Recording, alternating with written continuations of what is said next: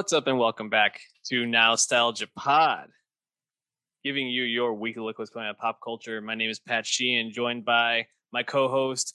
Uh, he looks malnourished. Dave Martin Swagger. Dave, how you doing, man? Is that a Tyler reference? Oh yeah. Okay, I was gonna say. Well, what's your name? Let's go, song. baby. Let's go. What a, what a, what a weekend we've just had. Yeah, Music mean, uh, drops. the box office saved once again. It's a good time. yeah. You know, it's it's funny because uh, we've been doing our ranking podcast, and we we were like, ah, Tyler the Creator, you know, dropping this new track. Let's get that. Let's get the rankings done. An artist we had been talking about, and then he's like, oh, I'll also grace you right away with "Call Me If You Get Lost," his new album, which we're going to be talking about here in a second. Very exciting, and just within that time too, we also had her drop her debut album. Who would have thought? you don't say. multi multi Grammy winner debut Yeah. album.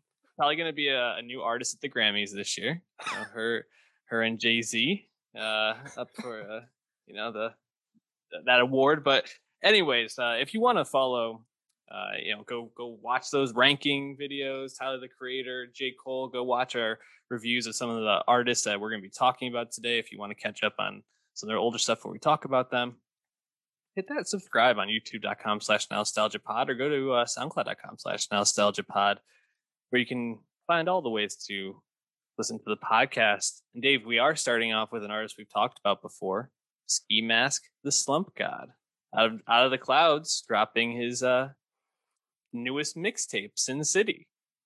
What what do you think?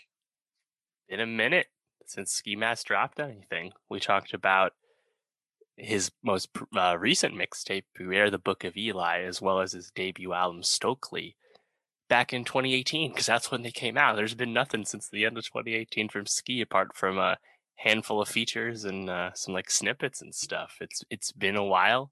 Definitely not the norm for a ascendant rapper in his early 20s and yet ski mask seemed to take some time off. Maybe that was also COVID induced, I'm not sure. But now he's back with a quick little taster, and he says we have his proper second album still to come soon, which is exciting to hear. He does not plan on having a hiatus or wait as long as this again, which which is awesome. But yeah, it's a new ski project. It's been a while. Yeah, and you know, um, I, w- when you sent it to me on Instagram, that was how you shared the news with me. With the cover, I was like, ah, okay, he's going for a little uh, Sin City. What's that? A 2006 Hmm. movie, very Uh, 05. stylized. Yeah, Frank Miller. That's exactly what he's referencing. Yeah, and uh, it it kind of set the tone for what I was expecting with this, and I think it really delivered on that tone. You know, it's it, it, Ski Mask always is kind of you know unique in himself. I mean, I think when what we liked about some of his music is that it, not a lot of other artists sound like him completely, and that kind of continues, at least in my opinion, on this because while I think there are some tracks that are a little maybe a little more in that traditional rap lane. There's still some moments that I felt like were um, had that like dark edge to them. Uh, he comes across very very hard on this. Uh, I thought, um, and overall, I just thought it was a you know a good mixtape, kind of wetting our whistle for more to come. How did you feel about listening to uh, Sin City though? Yeah, I agree. It's it's not anything new from Ski Mask, and I guess I should have just had different expectations because I was slightly, I guess, let down by the fact that ah, it's just more Ski Mask. You know, like there, I don't think he was super ambitious with this. It's more like a hey, remember me kind of thing. Mhm. Um, thinking back on Stokeley, Stokeley had like three platinum hits, but when you think about what those hits are, it's Faucet Failure, Foot Fungus, and Nuketown. Not exactly uh, mainstream rap sounds. No, And he's lar- largely continuing that kind of thing on this. I just don't think there's uh, songs that will be as popular as the songs I just mentioned on Sin City. Uh, but you know, a song like uh, "The Matrix," get those hard-hitting 808s from Ronnie J. Very Yep. reminiscent of what you expect from Ski Mask songs, and he kind of has that uh his trademark flow where he like does a lot of heavy ad libs.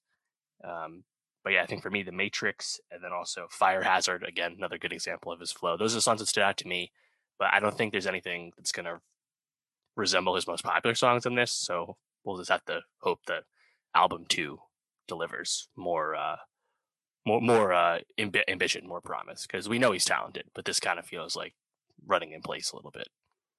Yeah, I, I agree. I think those two tracks you like mentioned are probably the two that feel uh, most in line with kind of what you expect from Ski Mask. Although I feel like a song like uh, Merlin's Staff, so you know, is something where he's doing something a little different. He's trying something a little more like groovy. Uh, he's, he's got some interesting production choices. There's like some wind instruments in the background, like a whistle kind of. So he's adding some elements, maybe starting to test some things out.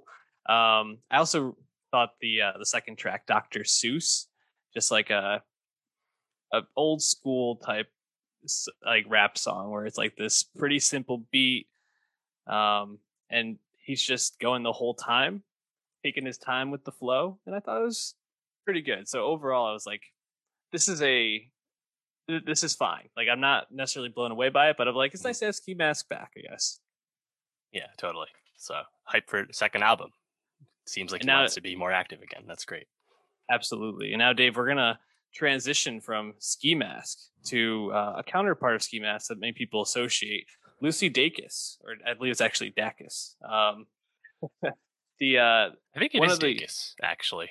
Is it? I, I, looked up an interview she did, and she said Dacus, so I think uh, it's that's right. Uh, I'm gonna trust Lucy Dacus on pronouncing her name correctly. Um, One would think. Yeah, dropping home video, and the last time we talked about her was obviously Boy Genius, the trio of Phoebe Bridgers, uh, Lucy Dacus, and Julien Baker, who we there just talked about.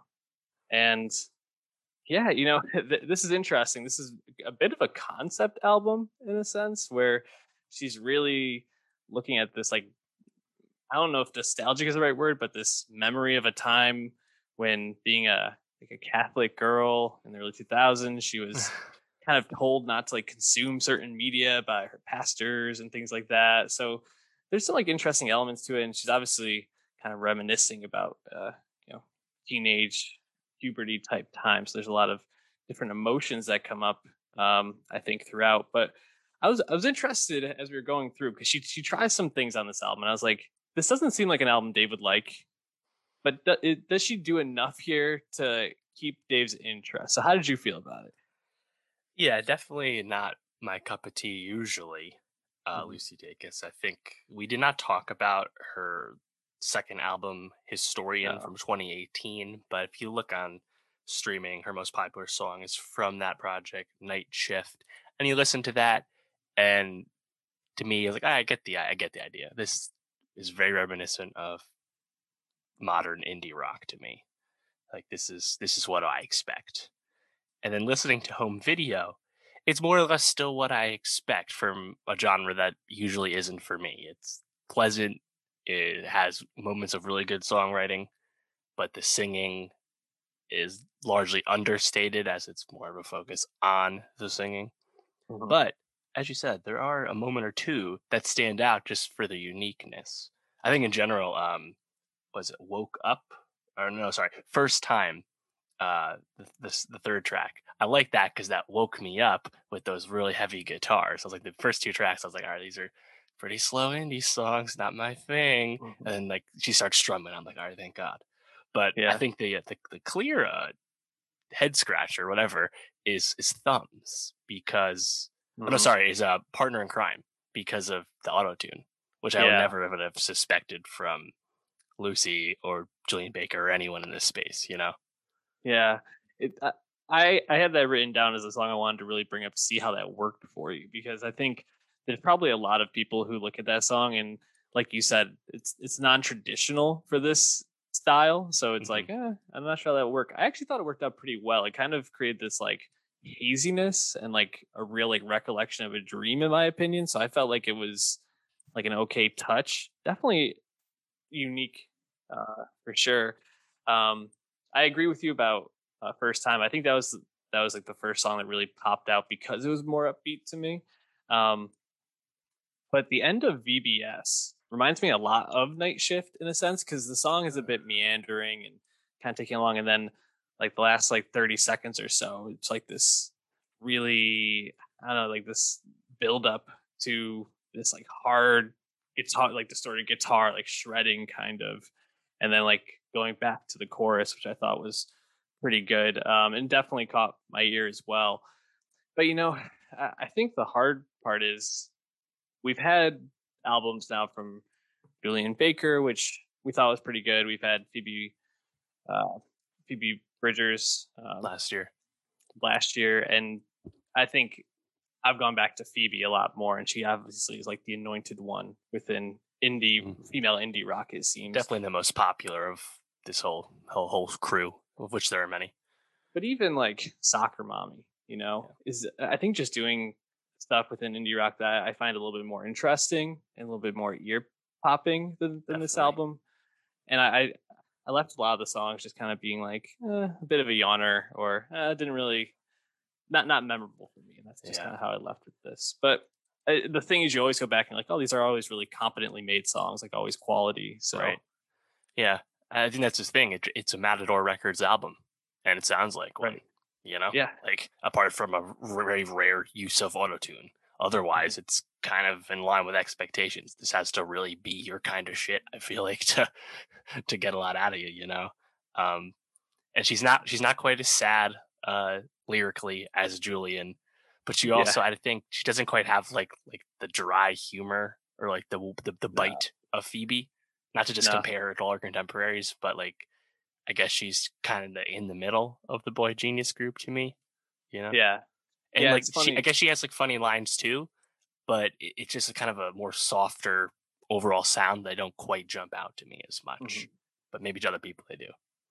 Yeah, and you know, it, in some ways, I think it's like almost unfair that we are comparing her to them because obviously they're all distinct artists in their own right. But it's easy to lump them together because not only are they in a band together, but uh, their style is very similar. And something like Kyoto stands out to me so much more than anything on this, just because it's taking more risks and is like a uh, it's swerving when you're expecting Phoebe just to be sad. It's like this upbeat almost like mm-hmm. uh, you know fun song, which you don't expect going to these albums. So I don't know. It's I think this is still worth listening to if you dig this this genre, but um, I think there are some better releases out there. But shout out to Lucy. I, I like her, you know, and I hope Boy Genius makes more music together in the future. Yeah, but a full album, you know, uh, you know, maybe maybe that's coming up. They've all released uh, their own solo albums post the Boy Genius EP. Now it's time to bring it all together once more and take over. Bring it all together and then tour so I can see you. But mm. Dave, it's time to jump to an artist that, man, I we've been waiting for. I think this this drop since uh 2019's Diaspora. That's GoldLink with Haram.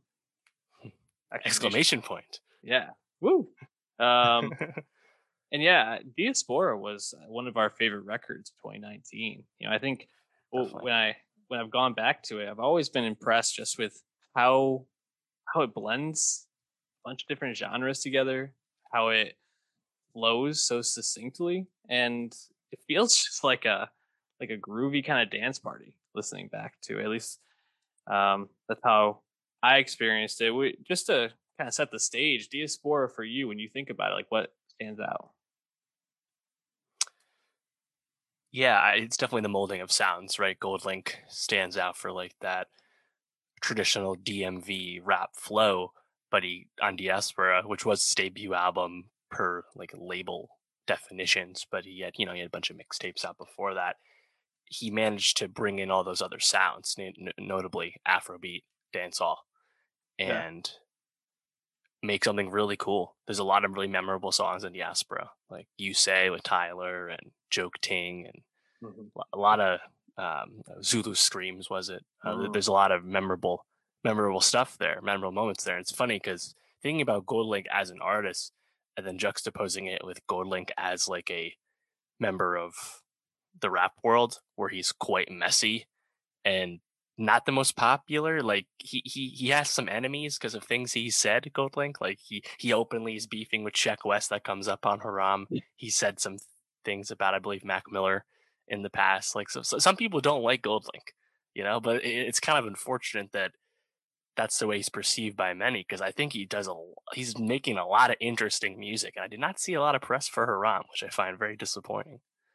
Yeah, th- this snuck up on me a bit as well, and um, you know, I, I think just to kind of switch gears when, or I guess move into this album, I was very much looking forward to this, and I felt like there were moments on this that caught some of that high of Diaspora, but Haram falls short for me, and I think it's almost a bit due to the sequencing of the album. You know, because that for me, listening to this, the first like mm, like five or six tracks kind of have that same feel of Diaspora. You know, the, the songs all flow together. They transition really well. It's bringing in different sounds, different vibes, but blending it really well. And then I, I, think it's when you get to Twin. Yeah, Twin and, and Girl Pacino for me. Hmm. The album just seems to lose a lot of momentum, at least uh, uh, upon my, you know, the, the one listen I was able to get through for it and then I felt like it didn't never picked it back up completely. And there are, are some other moments after that that really stood out, but those two just have like a a lighter sound to me, maybe slowed down a little bit, and I just wasn't able to get back into it as much. What was your experience with Rob? Yeah, it's definitely all over the place, right? Um, and that that kind of struck me early on. He's like his vocals, GoldLink's vocals are really distorted. I was like, huh, that's not usually something I expect from you. Like, if this was a ski mask song, it would make more sense to me. And I, I didn't think it was working all that much on like extra clip where like you told me NLE Choppa was featured, but uh, I, I didn't notice, put it bluntly. But then he, it, it, starts to, I think it starts to change. You know, I think I run Terrordome for me, and you know, you get uh, Don't know, was it uh, the next song, Evian, Evian Yep. You have like more of a deep house beat, and he he's done a lot of that kind of stuff before. Remember, he was featured on Kaytranada's last album, Bubba, for example. Yeah. He's used electronic production before. I think he really rides it well. I like that song. But then at that moment as well, you know, thinking about diaspora, the Afrobeat, the the dance hall melding was really, I think, present and like focused throughout the album. That's why the album is so good. On Haram, he does start to bring in some other stuff, but it's not nearly as focused or consistent. I think this time it just happens to be that he brings a lot of English rappers on here, mm-hmm. and we get some like UK drillers and stuff, and it's like, and I'm not not even the most famous kind either, which I think is really admirable. And I'm like, huh, I actually really like this. Like Goldlink once again playing nice with others and kind of meeting them on their on their turf. And later on, I think is where you really get the the best example of that would be Wayne Perry, where Lukey World, someone I was not familiar with, absolutely burns the fucking place down. Yeah, that song is a goddamn banger. yeah, I I agree. I like I think those rappers really bring such a distinct sound that I was not expecting to hear. But the second half, when it does pick back up, it's usually when they're coming on and just yeah. totally killing it. Yeah, Wayne Perry is probably with the highlight to me of that, and uh, I really liked uh, Evian, which I think you mm-hmm. chatted out. I thought that was good. Also, Flo, Flo Million, him trading verses on Raindrops stood out to me a lot, yeah. just for the way that they interplayed together. Um, but yeah, I think like I just left this being like I, anything Goldlink seems to be trying. Even the first couple of songs you mentioned, extra clip and 202, like the the distortion actually worked for me just because it totally caught me off guard and was like, oh, I was not expecting him to go in this direction. And it kind of gives this like, I don't know, like I'm trying to think of like a the best way to describe it, like this new age drill type vibe almost to it a little bit. It's like hmm. like the beat is kind of like you're just riding it, and it's very much like I don't know. It, it just felt like nothing we I had really heard much recently, so it stood out to me. But um, any other tracks or moments on the album that you liked? Yeah, I mean, I thought some other songs were okay. Don't Cry Over Spilled Milk, uh, Thump Chronicles, which again, more UK on that one. But mm. yeah, and I, I like the Flo Milli feature, as you mentioned. Um, on the other hand, though, like on Twin, you have Rich. The, like, why why do you have Rich the Kid on this? Like, like I didn't make any sense to me. Like, he's not bringing anything to the table. You think. RCA could have gave you a little more money to get someone else? Like, I don't know. That, that was like like all the ambition you had on diaspora, and even on this, we're like Haram clearly not as not as strong as diaspora, but there's still some uh, things tried, some new new ideas. Yeah, which is well, all we can ask for. for sure. But why are you wasting a song with Rich the Kid? like the, again, the, one of the most generic of Atlanta trap rappers there are. Like, yeah, just like there's things you like, and there's things that kind of scratch your head on on. But hey, uh, I, I just wish more people were listening to it. It doesn't feel like this is on radar the radar at all. No, no, it doesn't. Um, I wanted to just uh, talk about Wild and Lethal Trash real quick, mostly just because I love hearing Santigold, but is there ever a track she's on that doesn't just become a Santigold track? Like I, I, feel like she just is such a force and such a unique artist that anytime I hear her, I'm just like, oh, this is now a Santigold song. And right. even the production on that is just like it's glimmery, it's glitzy, it reminds me of something that would have been off her earlier album. So then again, there's not a lot of Santigold features, so you got to give not. him credit.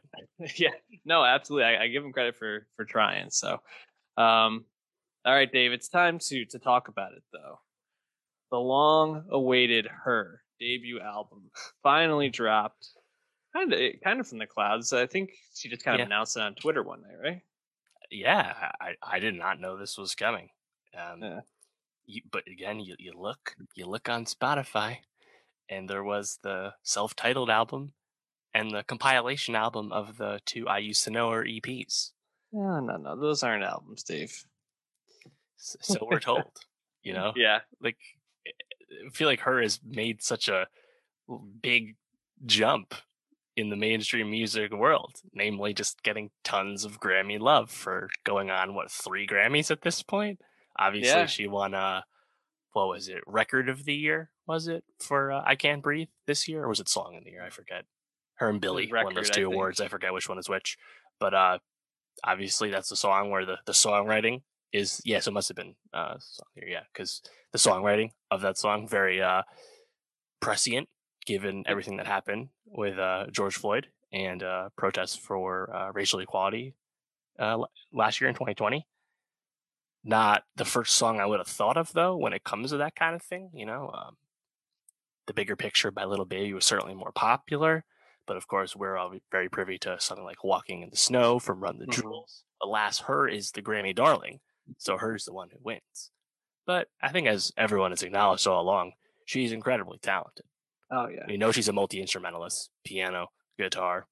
She writes, she sings. She does everything. She makes songs for movies. She makes songs for herself. She does features. She's everywhere. She's doing everything. And now we have the, the debut album, which I don't feel like serves any added purpose because she has long since debuted. This is one of the very uh, weird old definitions to me. Yeah. So when this dropped, I, I was like, oh yeah, you know, her we've we've talked about her quite a bit on the pod. I think we reviewed um the first half of I used to know her, and we just were like, you know, she's a good artist, someone to be looking out for. A lot of a lot of talent here, and obviously we've talked about her when it comes to awards. And man, I gotta say, whenever she performs at these award shows, she goes off on like a Prince like guitar solo, and it's just fucking epic, and I love it. And I'm like, yeah, this is why she's anointed by the Grammys because she's base, you know, she's in line to be kind of like Prince, where it, it feels like she has that potential, or at least to be an artist in that stratosphere. But I gotta say, this debut album, bit of a snoozer for me, Dave.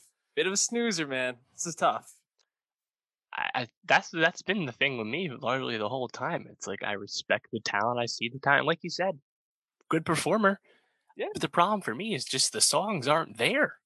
No. Like I Can't Breathe winning the award on on the sentiment, obviously, but like no, no one really likes that song. Most people don't even know anything about the song because it's not something you're gonna run back. And even taking away a message song like that aside, like like like what's the essential her song? Does anybody know? Like I, I don't know. Like when I when I think of her contemporaries, obviously uh, female led R and B is huge right now. And there's just people with way more personality in their songs like LMI, Jorja Smith, yeah. who we recently discussed, uh, Teyana Taylor. Heck, even Summer Walker, who I'm not the biggest fan of, but I feel like they're they're kind of comparable in terms of what they sound like to me. Yeah, but the way her has talked about it, it's like it's like she's on this plane by herself. But I just don't think it's actually coming through in the records. Yeah. Eh, so the when I think of her, the song I think of is the the track she did with Daniel Caesar from her debut, or That's right. her debut mixtape, Best Part. That has uh, 700 million streams on Spotify. By far her most popular song. Yeah. So that, that that's that, clearly the essential song then. Yeah. After that, there's no other. There's no track that tops even 175,000 streams. So for someone that's been anointed, I like you like you're pointing out, the numbers aren't really there to back it up, and uh, I think it's because as I was listening through this all this like soft R&B mixed with a little bit of rock here and there, you know, throw in a little mm-hmm. guitar solo. But we, we know she has the potential to write a song like like Yves Tumor Kerosene. Like she has the mm-hmm. chops mm. to write a guitar lick like that to just like set your eardrums on fire and she just kind of seems to fall like really want to go for this like soft R&B music that she obviously loves cuz it's all we've heard and I just want to see her like tap into that performer that she is on stage live because I think there's just so much more here, and we get very little of that on back of my mm-hmm. mind. You know, kind of jumping into it, I, I think for me, um, I enjoyed probably the, the beginning the most. Um, I thought Trauma with Cordae was probably a standout for me. Um, I thought Cheat Code was okay. Mm-hmm. um, process stood out because of the way that she was using the most basic lyrics to rhyme with process. You know, he's fucking up the progress. Hmm. Not worried about the process. I was like, ah, okay. And but probably the, the song I liked the most was uh, "Hold On" because at the end she's really tapping into what I'm talking about that I want to see from her, which is, you know, she's writing a little bit more. She's leaning into her guitar chops. It made, made my ears perk up in the second half of the album when I was falling asleep. Um, so that one stood out. And then, of course, Slide with YG. I mean, that's the song that's gotten a lot of radio play off this. And she did a remix. Um, yeah, who was on that? A Boogie, I think, or something like that. Pop Smoke, A yeah. Boogie, and Chris Brown. Other than that, man, I found this to be a big snooze. Yeah, yeah, I agree. I think you named most of the good ones. You know, I mean, get another Bryson Tiller feature on here. I don't think it's quite as effective as her first one uh, could have been. I like seeing a Cordae feature, of course, but actually, I'm more impressed to see a Yung Bleu feature on Paradise. Seeing him pop up on a major label album after You're Mines Still got the big bump with the Drake remix, so that's nice and all. But yeah, I mean, second track features Ty Dolla Sign another person who just does what her does on a different level. And yet, is Ty Dolla Sign playing a lot of guitar? No, but, but he's just making stickier songs. You know? Yeah, for sure. That's what it is. Man, it, I, am sure this is not going to be her best work. Um, and, and we'll be talking about her obviously a lot. She's going to be talking around, about but, her. but um, yeah, that I if you it, this is easy listening. Honestly, like it was good to listen to this while I worked. It's not offensive. I, it just yeah. doesn't stand out as much as you'd want. And it, I, I, I really just hope now that she's been anointed by the Grammys, this, this isn't the direction she goes in, which is safe. Like she's really got to push it for me to feel like she jumps into that stratosphere. Right. But she doesn't care about my opinion, I'm sure. So no, but actually, I think that's why we're both more critical, is because you see the talent, you see the ability. Right and you just want to see it manifested at a higher level.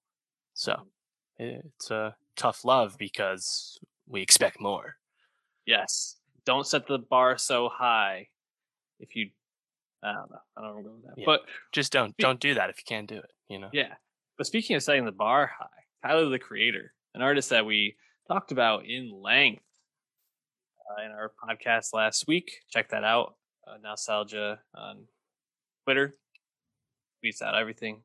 YouTube.com slash nostalgia pod. Tyler the Creator albums ranked.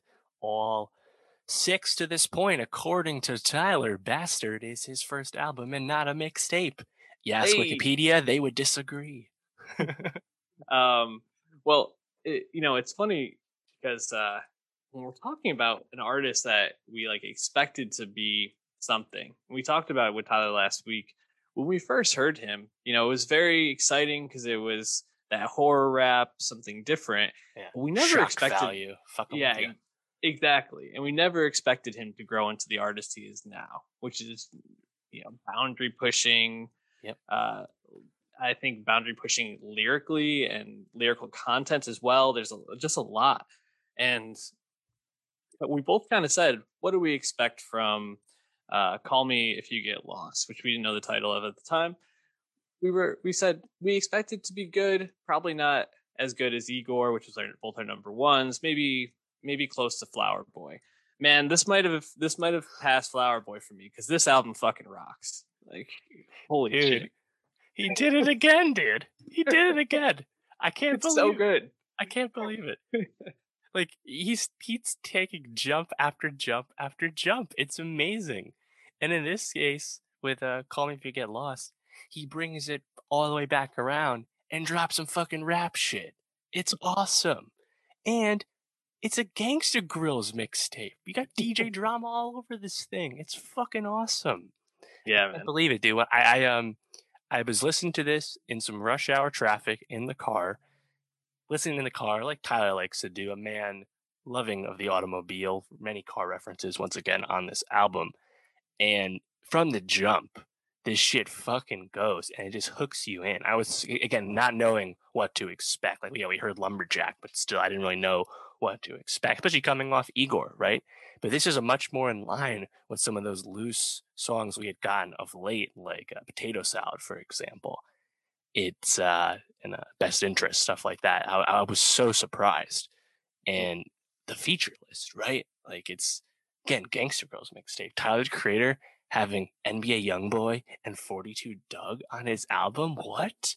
But it's fucking good. Oh Yeah, my man. God, I love it, dude. it, it on first listen, I was like, wow, this album flows together really well. You know, something that we've heard since Flower Boy. He's, he really has been sequencing and mixing everything together. But I was really just impressed with how chopped together this was and how much he worked in sounds that reminded me of uh Action Bronson type albums, right? Oh, Like yeah. there, there, uh, there was just like a moment where I was like, this sounds like something action I'd hear in an Action Bronson album. The next moment, it goes into something like Lumberjack, which is just fucking bass and hard, and then it just switches up in the middle, and it's so like he's working in samples, he's working in these just like moments, and then you go into an eight minute rap song where he's fucking rapping for eight minutes, which we haven't heard him rap long form like that since what 2015. I don't even know. Like Yeah. it's been a while. Yeah, So it's around then, like- yeah.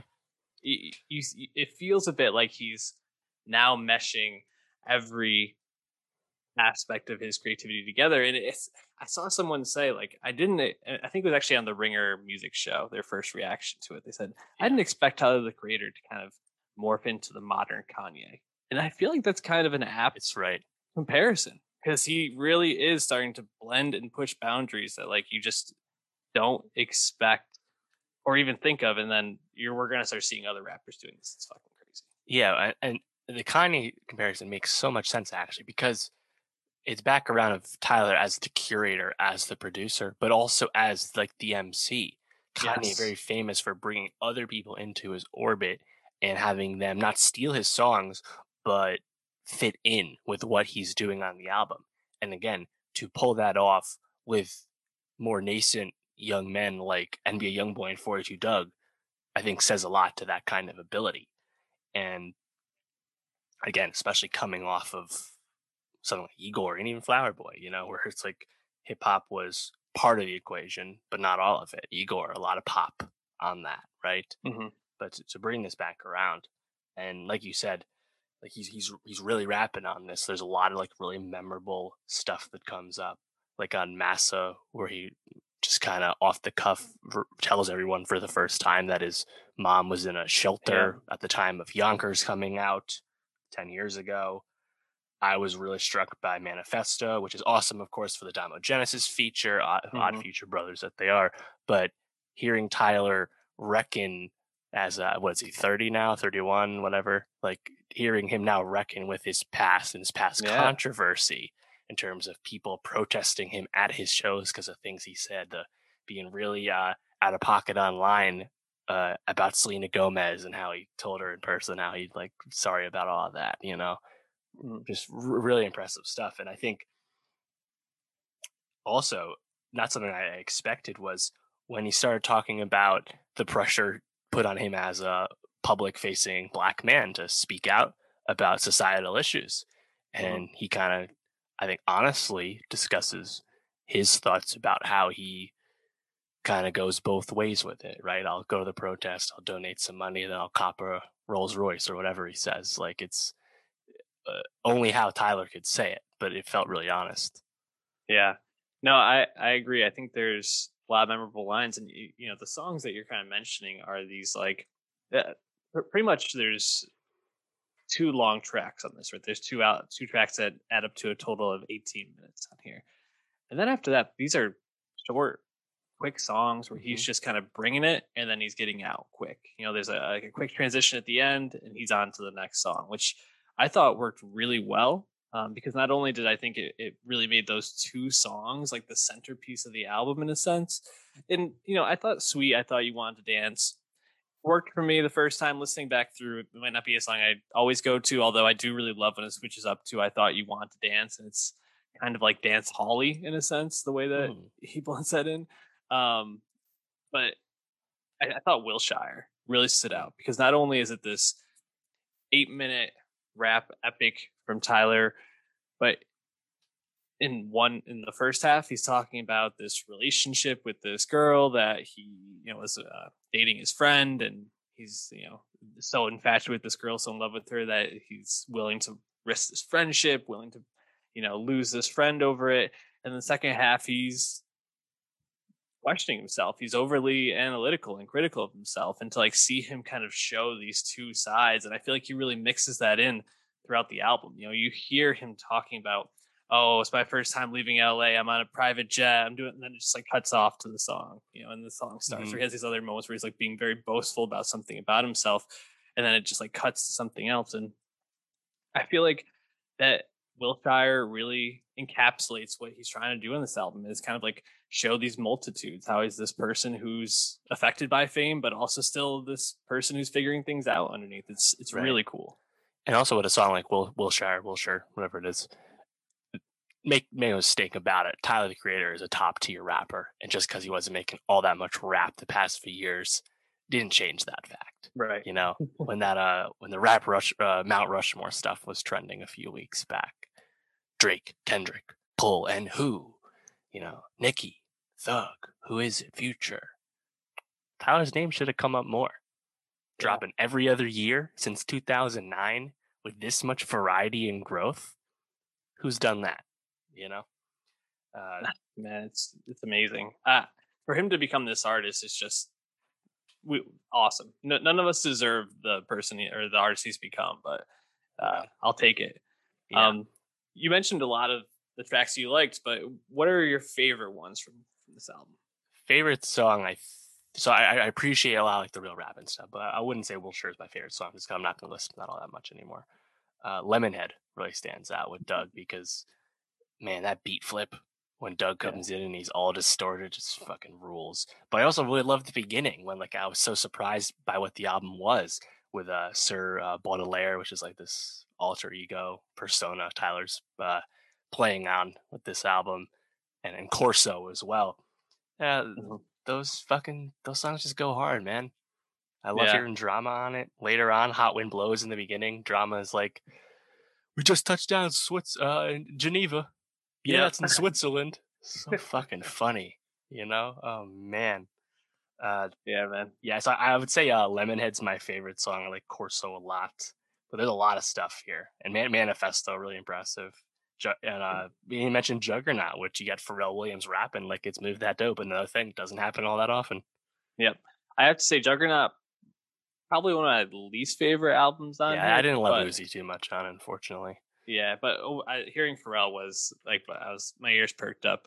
Um, so it's funny because I think the songs that I dug more were some of the the more groovy ones. So like what's your name, which I shouted out at the beginning. Um, but it that that and uh Corso, I believe it was, really felt like something you might hear on Action Bronson, but like with like a much better twist and like much more interestingly produced um, somehow. But my favorite song is probably Rise. Um, I thought that chorus just so catchy, um, and it just is a really fun song. Um, I, I can see myself using that in a lot of uh, Instagram stories in the near future. so if you want to follow me on Instagram, you can enjoy that. But do that. Also, just shout out Mama Talk. I just thought that was like a really funny thing to interject uh, and you know to have his mom who we just talked about a few songs earlier about where she was at where she is now you know he has mentioned before that he uh, he I forgot which song it was but he talked about wanting his mom to be there when he wins a Grammy in one of his mm-hmm. earlier albums she was there when he won a Grammy and now she's on his record uh telling a story about beating up kids that picked on Tyler or moms that of kids that picked on Tyler so pretty funny stuff. Um, anything else on this, man? Where I guess where where does this fit in your rankings now? I mean, at, minimum, it's top three. Yeah, it's definitely top three. Early to say for for sure, but it's at least top three, which is no easy feat. And like we said when we did our album rankings, which check those out, it uh if Tyler had not made something that was top three, it would have not only been okay, but it would have been understandable because of the rapid pace of his releases, but also the, the keep, he keeps taking a step. And it, if he hadn't done that, it would have been okay too. But he did. It's really impressive. Yeah, it's definitely top three for me. Probably number two um, right now, but have to go back and give Flower Boy another shot because might just be recency bias. But either way, check out Call Me if you're lost, but if you get lost. But you know, Dave, I wanted to circle back because I was so excited to talk about Tyler. I skipped over probably the most popular artist we're talking about today. Definitely. Doja Cat. Um, what's her Spotify rank? Do you know? 10. 50, oh, yeah. almost 55 million monthly listeners. Meteor rise since we talked about her second album, Hot Pink, towards the end of 2019. It was clear Doja was becoming a force in both hip hop and pop, but I certainly didn't see her becoming a A plus lister but she undoubtedly is one now.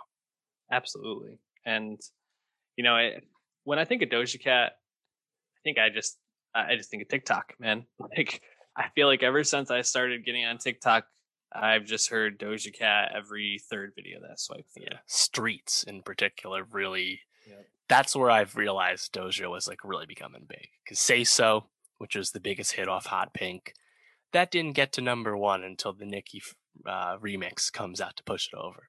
But then I saw how Long the Tail Streets ad, which was really just an album cut. Mm-hmm.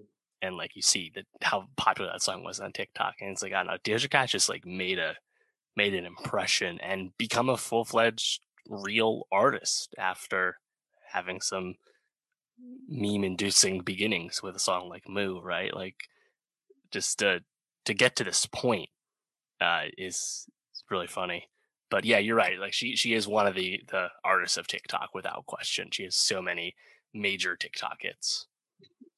Yeah, and you know, listening through Planet Her, her third album, I feel like that you know there's there's some moments on here that I'm like, wow, these songs are really good. Totally get it.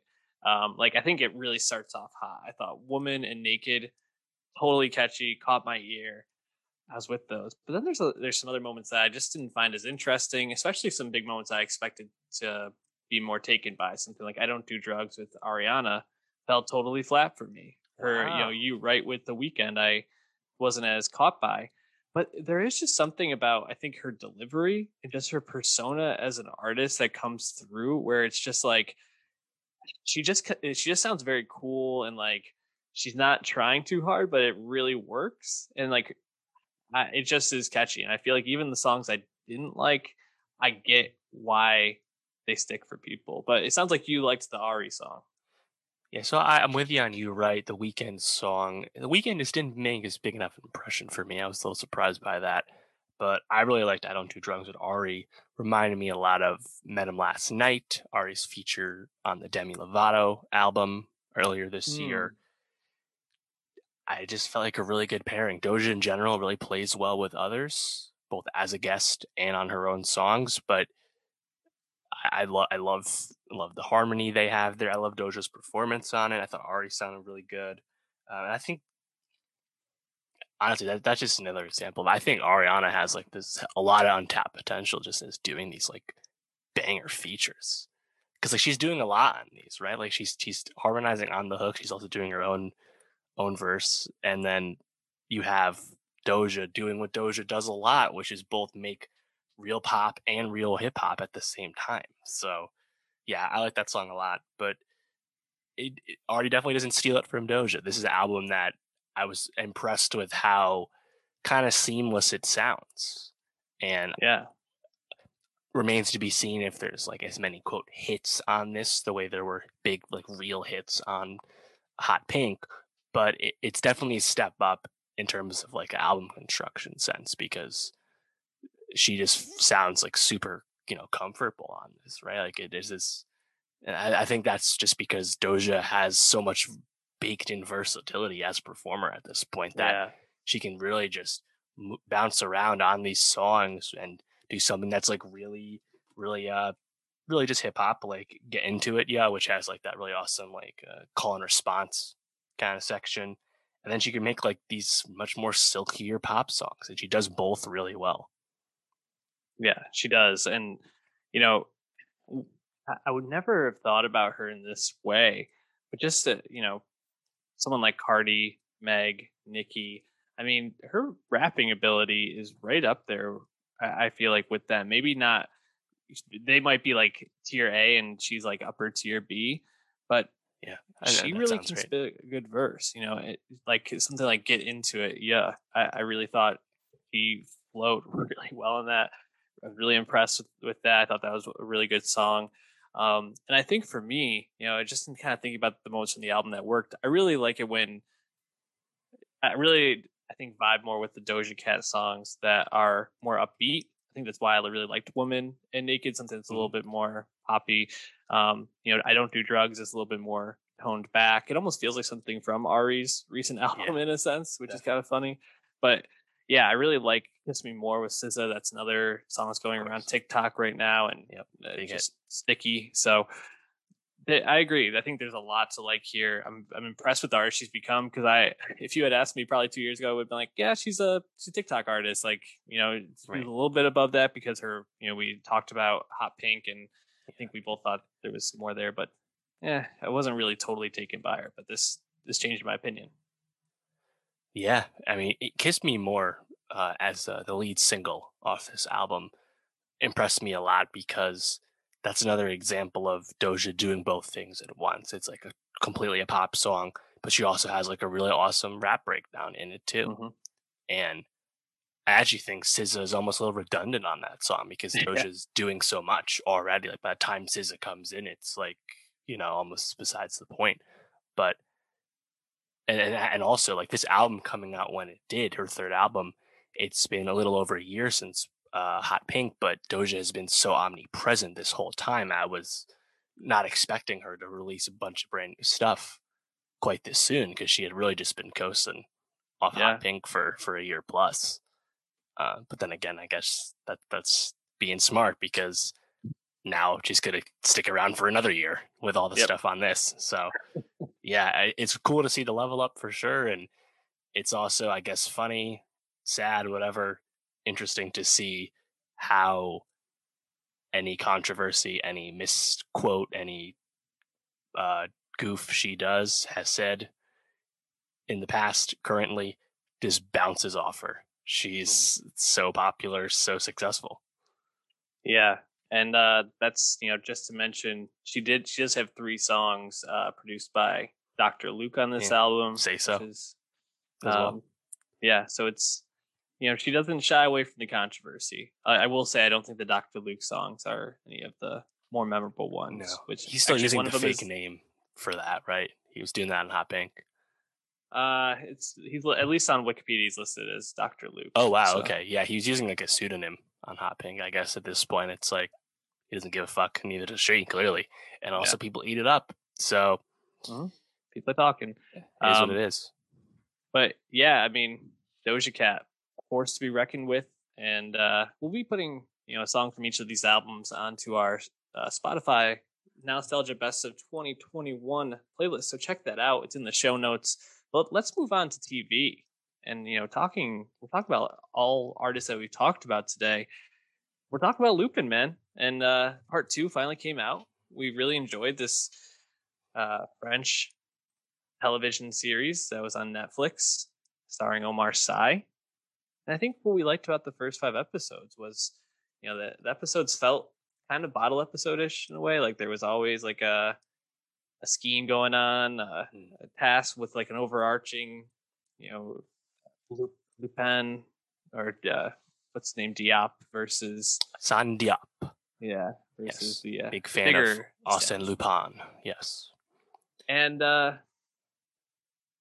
it just felt like this part two didn't have the same je ne sais quoi. I don't hmm. know if that's the right way to say it, but it yeah. just didn't catch me the same. Something felt a little bit uh, not as exciting. What? How did you feel about it? I completely agree, and it, it's kind of interesting to think about how unusual Lupin Part One and Two are, because Part One comes out in early January, unexpected. Nothing really else to watch at the time apart from like Bridgerton and it's a surprise hit and it's the most successful French show on Netflix by leaps and bounds. Mm-hmm. And part 2 comes out 6 months later had already been filmed at the time part 1 released and yet part 2 really is just part 1 part 2. It, it, it's like we just paused where part 1 stops and we picked it right back up. It's like we divided a season this is not really a season two. It's the second half of the first season still. Right. And by splitting it like this, I, I, mean, when I first started watching again, I was like trying to remember the narrative, like I, because yeah. the show really started focusing on plot. And I actually think that was a, a negative because part two really just is obsessed with plot, plot, plot uh, in terms of Assane's trying to thwart and then uh, you know take down uh, Pellegrini, the central villain, and it kind of gets away from the best parts of Lupin Part One, which is those first few episodes, where it's it feels sm- like smaller stakes, but it's really just more grounded in Omar Sy's performance as Assane in terms of his charm, the gentleman thief, the Lupin character. Mm-hmm. Like it's right. It, it it's you know the heists, the the trickery, of it all.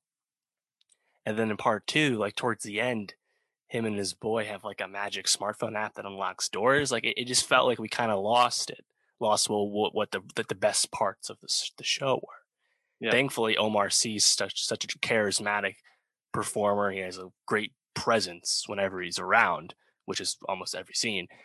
That it's still like fun, but I I was let down by how like obsessed with the convoluted plot it became. Like uh, the the flashbacks we get in part two, completely inconsequential, you know, and mm-hmm. I, they're just kind of like a, almost a lazy way to convey future twists, you know.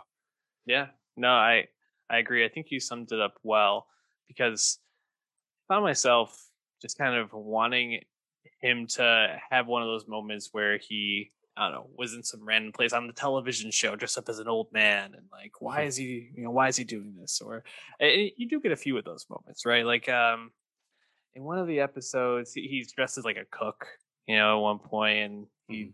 uses that as a way to get into, uh, I forgot what it was. I think it was the, um, uh, what's the opera thing? Because the opera thing or the the concert thing, he dressed up as that like security person, and then he runs mm. away. But yeah, yeah, it I just I think I cared way more about the Lupin stuff and like the the mystery, the like sleight of hand, and a lot less about the Assane, the op stuff. And when it's all about Assane and not as much about Lupin anymore, even though people could say they're one and the same, I just didn't find it as interesting. I also was just curious about his apartment.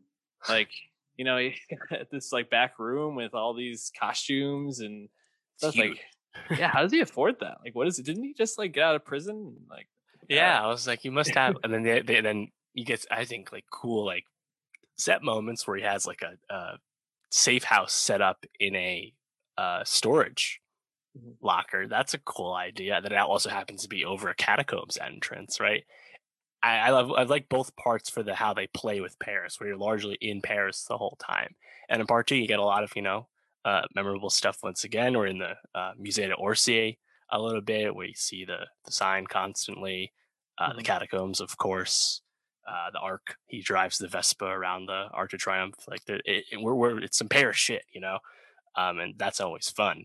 But yeah, it uh, it definitely left me wanting and like now thinking about it like when it comes to like making my like list like for the end of year like lupin part one is definitely one of my favorite shows of the year yeah. but do i have to consider both of them as one piece because if so it's getting a severe downgrade because it, it's it's just not as strong yeah no i agree um man that'll be a question we'll have to answer similar to uh you know the movie versus TV debate last year. So oh god, yeah. small axe.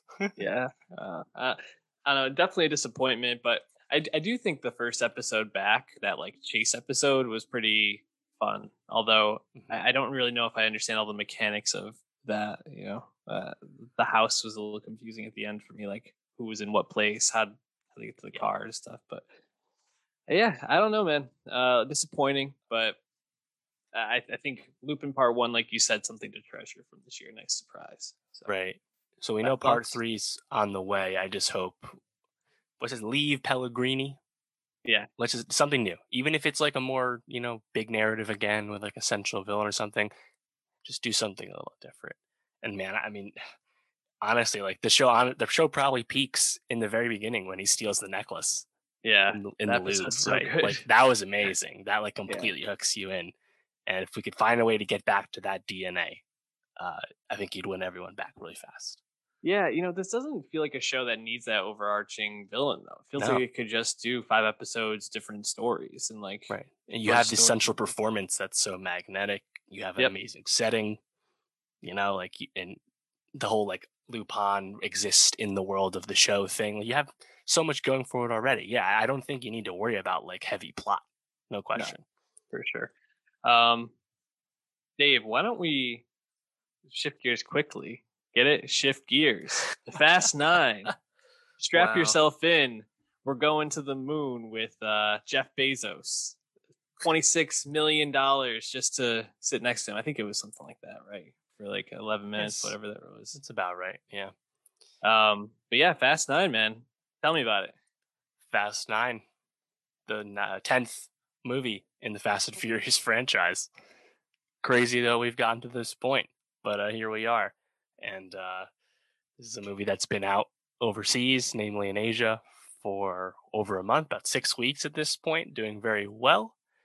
And we j- just released in the US and the UK this past weekend, setting new US box office records along the way 70 million, which actually outgrossed Hobbs and Shaw's opening weekend, notably that was not during any semblance of COVID. So a strong start at the box office for F9 and makes Universal look smart from immediately delaying the film a year, basically as soon as COVID began. And I think for me, I'm a fan of the Fast and Furious franchise. I feel like most people that go to these movies at this point is a fan of them or doesn't care about like they're just kind of like a casual fan of movies you know? It's like oh i'll go see fast nine. I haven't seen like six of the other ones but i'll see this anyway because it's a big budget blockbuster and i like the big screen you know? Like uh i don't think anyone goes into these movies with like grand like like critical expectations but it's actually really funny to look back on how the fast and furious franchise has evolved over 10 movies and also how uh, like four quadrants it is. It's a, it has a very diverse fan base just like it has a very mm-hmm. diverse cast. And now getting fast nine uh i think just bluntly it's not as strong as like the recent run of level up that fast did when we got fast five six and furious seven. We're not at that point anymore and i think we have to accept that we're not at that point anymore. Probably a big part of that is just that Paul Walker is no longer with us. We don't have Brian anymore. So the the the, the movies just are kind of lacking a certain piece.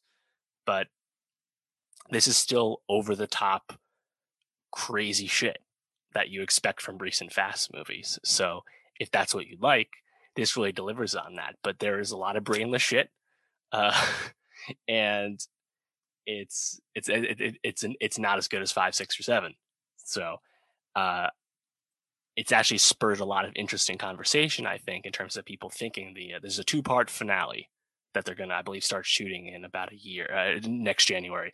So uh, so fast 10 and 11 or 10 part 1 and 2 uh the end? yeah they're they're ending the main the main fast and furious story anyway. And I, it's it's a lot of interesting conversations. Will will will fast downshift and bring it all back around. Will we actually get around to the racing and stuff in smaller scale because at the end of the day this is not a, this is not a franchise about street racing. It's also not a franchise about uh, the crazy action even though we've had a lot of it's been all action for the past 10 years. It's it's a soap. It's it's about it's about yeah. family like the cliche. It's about the characters.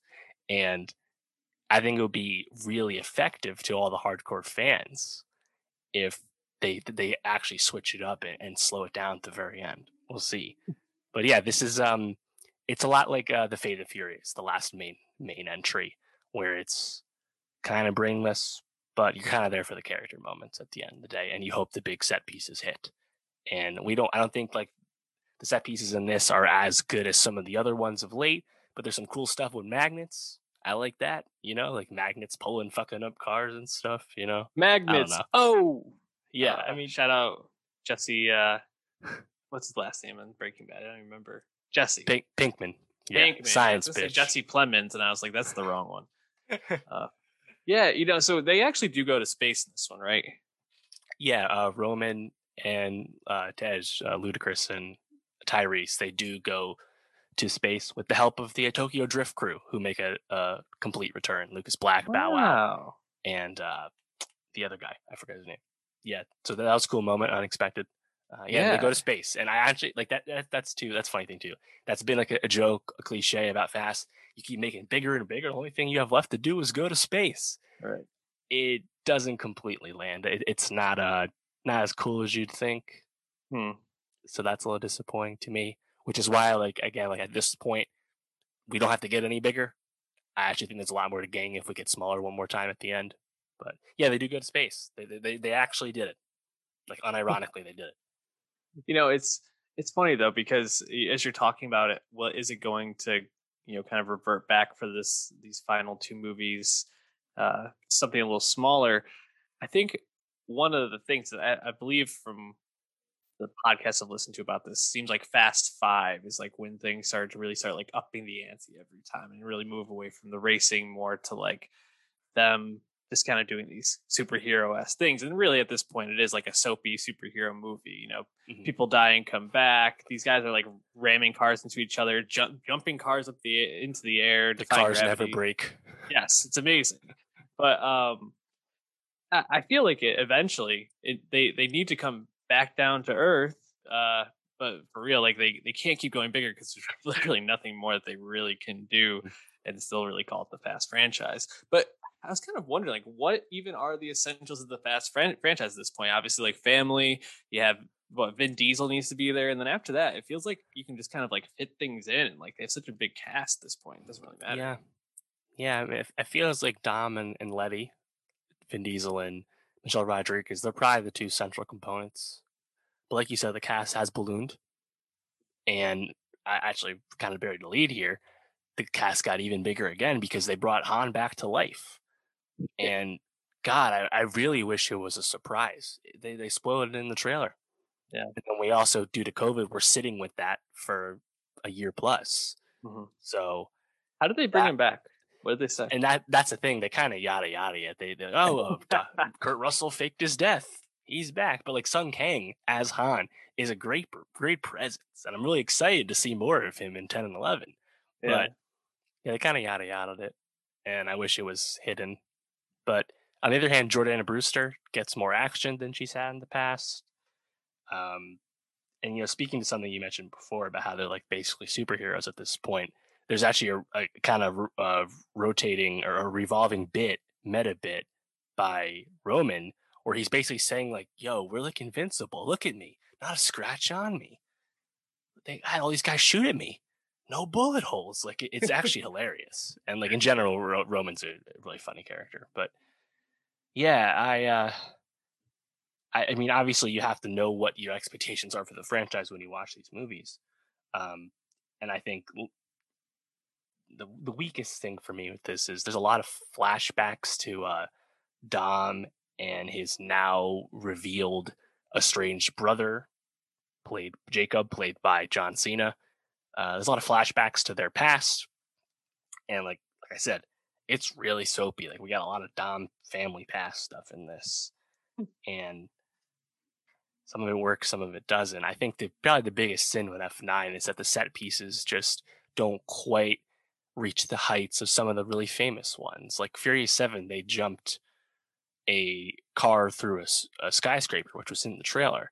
Mm-hmm. And then when you watch the movie, you realize then they drove through us into a second skyscraper, and it was fucking amazing. Like Fast Five, of course, the the the the uh, bank vault thing when it's being towed by the truck. But there's some really famous stuff. Yeah. this, like, I guess the best set piece, is, apart from the generic man stuff, is like the best set piece was when Dom like hooks his car to a rope bridge, like slingshots him and Letty. But that was also in the trailer. Yeah, I was gonna say I, I, I saw that. So right, you know, it's it's interesting, and as we're thinking about superheroes, and obviously we're always thinking about superheroes in terms of Marvel, DC. Eh, could you see them with taking this huge cast after they finish these next two movies, almost being like, "All right, Dom and Letty gets the, their own spin-off and then we're gonna have this these two kind of do their own mm. thing and they're all gonna have their kind of different movies and they might come back together in like mm. i don't know another 10 years or something like right. Well obviously we already started that in a certain sense with hobbs and shaw yeah. spin-off and there's a lot of rumblings about a female led spin-off to come mm. and you think about it I-, I love the idea because the female cast in fast is fucking stacked obviously yeah. michelle rodriguez and jordana brewster will be there a lot as like central characters you also have Helen Mirren and Charlize Theron yep. and Vanessa Kirby from Hobbs and Shaw and Nathalie Emmanuel, of course, Ramsay, um, you know, from Game of Thrones. And then you could try and bring someone back like Eva Mendes. Like uh, there, there's a there's a lot of potential, I think, with the with the female led cast. So that would be cool. Uh, yeah. Oh, yeah. So another thing too, the Fast Nine universe colon the Fast Saga. They started calling it the Fast Saga. They are not letting this shit die, even if they end their main films. That is abundantly obvious. And for, for Universal. And you know what? I don't mind because think about it. Fast and Furious is the only like completely original franchise there is right now. You know, this shit came into being at the turn of the millennium and is still going as a top tier franchise. Everything else has a lot more history as IP, right? So mm-hmm. I say keep it going. Do what you gotta do make that money. yeah. Just a quick question. Uh, behind you, I see Charlize Theron. Is this from the F nine? This this poster? Yes. Yeah. She has a new haircut in F nine. F eight, notably, she had uh, dreads, and this time she has a very strange bowl cut. And she's really... not in the movie a lot. It's it's kind of eh, she was probably on set for two days, and nice callback, I guess, because she's like trapped in like a box at one point. It's like a glass box, very reminiscent of uh, when Magneto is in the the, the glass prison in X Men Two. I just yeah. appreciate Charlize's uh, taking the challenge to find the worst haircut possible and see if she's still the most attractive woman in the world. Done it twice, she definitely and is. Yeah, still works. Anyways, uh, why don't we wrap up today's episode talking about Pixar's newest movie, Luca, you know, taking place um, in Italy, notably. Uh, the Italian city of starring Luka Doncic, not that Luca. Portorosso. Uh, Luka Doncic, Doncic for uh, going to be a Boston Celtic in the future after oh, he leaves no. the Mavs. Yes, uh, Jaylen Brown, all the picks. Just just do it. But anyways, um, yeah. So Luca is I was watching this movie and I went in with the expectations that Pixar going global, you know, already, already had Coco, um, right. but you know, continuing its venture around the world, pulling different cultures. I expected this to be maybe in that Coco territory. You know, it's basically a Little Mermaid, uh, you know, in Pixar's version, kind of. Literally, a fish out of water. yeah. um, and this ended up feeling very much like B-list Pixar to me, even though I think, I think it's like obviously the animation is great. I think some of the voice performances, Jack Dylan Grazer, who we just talked about, yeah. Jacob Tremblay, who we haven't talked about in a while, but shout out Room, you know, uh, yeah, he's uh, getting older. He's he's which which is nice. He's he's he's a uh, grown up. Yeah, so I, I think there's some uh some good parts of it, but overall, I just felt like this was a bit disappointing because I think I went in with really high expectations. How mm. how did hmm. you feel about Luca? Yeah, so I, I like it and I actually quite appreciate it because of how different it is from some of the other stuff we've got for Pixar recently. Once again, it's a, an original, brand new Pixar iteration, which is nice to see. We've had that a lot recently. Coco, Onward, Soul, and before that, we had there'd been some, you know, concern showing about Pixar becoming a bit of a sequel factory. You know, Incredibles 2, Finding Dory, Toy Story mm-hmm. 4. And we always expect Pixar for great original stories and just kind of being one of the few places that we know can continue to give us original stories convincingly because they're part of the Disney machine and these movies will be successful regardless of if they're IP or not. And just to get a new, an- another original one again, uh, I appreciate. But I think you're right. This is a lot like Onward. This is, yeah. you know, it's just solid. There are some very familiar Pixar storytelling beats regarding the coming of age of our lead protagonist. But I also appreciated how more straightforward it was for a kid's film. We mm-hmm. love Soul. Soul is existential as fuck. Yeah. Luca is not. Luca is just a coming of age story about some kids. Yeah. And that's cool too. Yeah, no, I I agree. I think this is this is kind of the way Pixar seems to be going right now, right? Where it's like they do one movie a year that's straightforward, kids can definitely mesh with and made for them more. And then they do one that's a little bit more uh a little bit more heady, makes you think a little bit more. And this year, what's the one they have coming out? Uh man, in uh, Colombia, it's uh, Lin Manuel Miranda's doing the music for it. I can't remember exactly. Uh, I'm, so I'm gonna look it up. Are you thinking of Encanto? Yes. So I actually thought that was Pixar too. That's actually just Disney Animation. So oh. they don't have another one coming out this year. The next Pixar movie is Turning Red in March 2022, and then the Buzz Lightyear prequel Lightyear in June 2022. Oh, interesting. Okay. Yeah. Well, I had that wrong, folks. But yeah, so did I in my head. Yeah, but you know, um, I, I didn't mind this so much because I just like you, I agree that this really works just as you know a very straightforward movie. I think it's beautiful, and seeing like the Italian coast animated like this is just like mm. amazing. I really liked like working in biking and things like that from culture. And I gotta say, like there are some really funny bits to this. I really liked when uh, Maya Rudolph playing the mom goes uh, looking for Luca, and oh, yeah. Uh, it's just beating all the kids up playing soccer. I thought that was great. Um, One cup per kid. Okay, yeah, we got that. um, and I gotta say, this might be like the best kid villain I can remember in these Pixar movies because I I hated that kid, man. I hated yeah, he sucked. worst. Um, yeah, I, I agree. Uh, it's it's a clear reproduction of the Cinque Terre in Italy. The Italian Riviera looks gorgeous, looks just like Vernazza in particular, um, and that and that's that's really cool. Um, like you said, Coco, clearly Mexico. Mm-hmm. Getting, I, believe, Turning Red has an Asian influence, if I remember right. I'm not, I'm not sure, uh, but that's cool to see again. Pixar getting uh, more diverse in their storytelling. Uh, of course, Soul featuring their first yep. Uh, lead black character. You know, given Pixar's behind the scenes history, with John Lasseter and you know just being a boys club in general.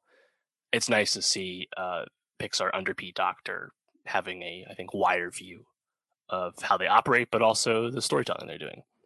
And I, th- I think in this one, my favorite thing was the, the bit about like, the Vespa, the desire to have a uh, a scooter.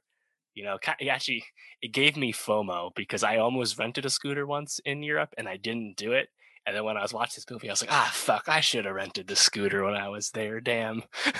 Dave, I mean, it, what was the reason not to? I don't know. Um, yeah, I mean, I was confident in my abilities to drive it, I guess.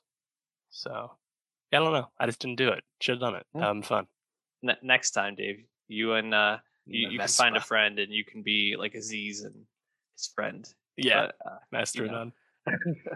um, yeah, you know, I think one of the other parts of this movie that I just really liked was um, it felt like they really like drove home certain aspects that uh, in other movies didn't work as well for me. Like I really thought the um, uh, I guess like the comedy around the like hiding of things in this really worked. Like when they were training for the bike thing and they would like fall in the water and having to like hide that and how they would like work that out really worked for me. Sometimes I would find that like stupid or corny and something like onward. I'm trying to think of like a good example from that that maybe didn't work as well for me.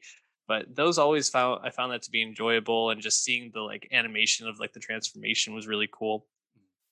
Um the only thing that really didn't sit well with me is uh, Alberto's whole thing with his dad felt kind of like rushed. It's like it's mentioned and then alluded to, but then they have the fight where Luca kind of denounces him as a friend and Yeah, I, I love the fight by the way. Like Yeah, he like great. he gets he stabs him in the back basically. That I thought that was really Yeah. really well done because yeah, leading up to that, Alberto's kind of like grating.